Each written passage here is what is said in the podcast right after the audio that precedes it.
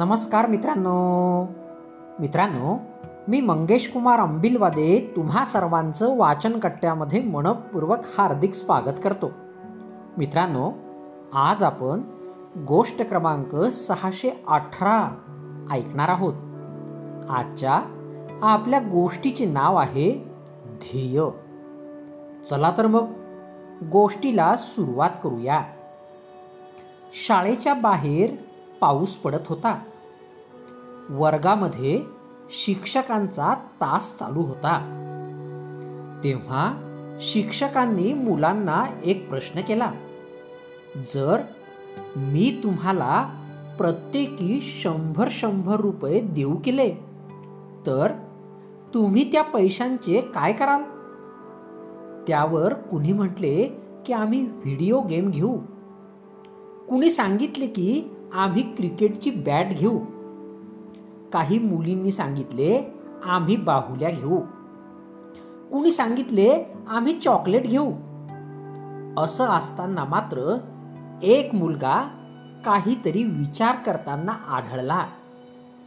त्याला त्यांनी विचारले, तू काय करणार आहेस या 100 रुपयांचे?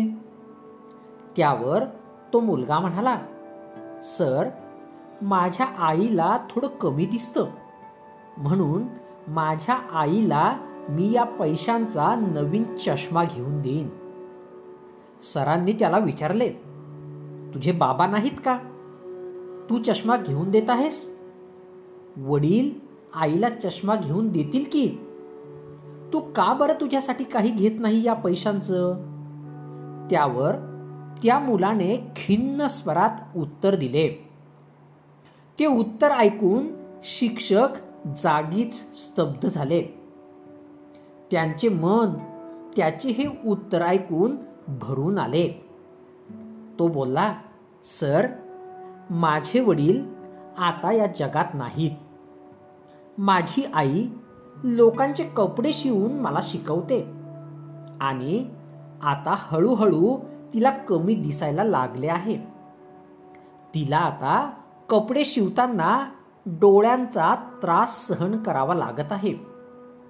ती कपडे बरोबर शिवू शकत नाही, म्हणून मला तिला चष्मा घेऊन द्यायचा आहे, कारण मी चांगला शिकू शकेन आणि मोठा माणूस बनून माझ्या आईला कायम सुखात ठेवू शकेन.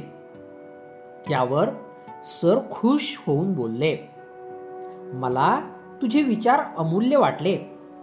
त्यावर त्यांनी त्याला आपल्या जवळचे 100 रुपये दिले आणि म्हणाले, हे माझ्या वचनानुसार 100 आणि हे आणखी 100 रुपये उधारीवर.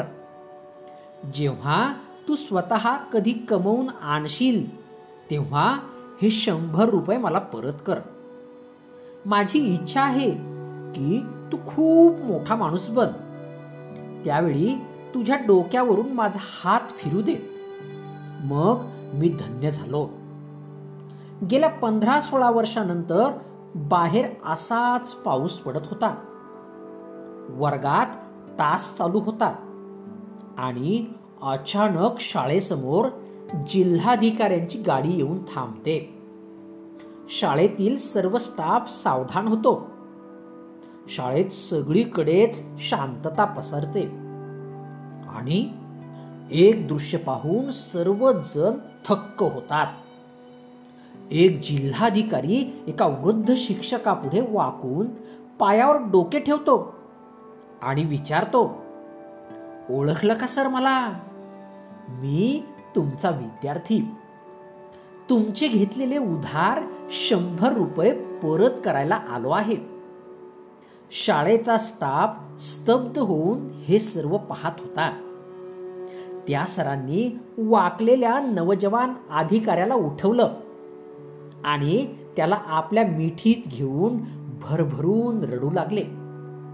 तो अधिकारी सुद्धा गळ्यात गळा घालून रडू लागला आणि डोळे पुसत पुसत म्हणाला, सर, आम्ही तुमच्या दिलेल्या आत्मविश्वासाच्या आणि मेहनतीच्या बळावर विश्वास ठेवून मार्गक्रमण केलं आणि आमचं भाग्यफळाला आलं.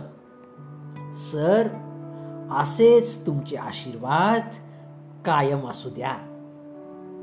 धन्य तो विद्यार्थी आणि धन्य ते शिक्षक. मित्रांनो, ही गोष्ट या ठिकाणी संपली. तुम्हाला गोष्ट आवडली असेल तर तुमच्या परिचितांपर्यंत नक्कीच पोहोचवा. चला तर मग उद्या पुन्हा भेटूया तुमच्या आवडत्या वाचन कट्ट्यात. तोपर्यंत बाय बाय.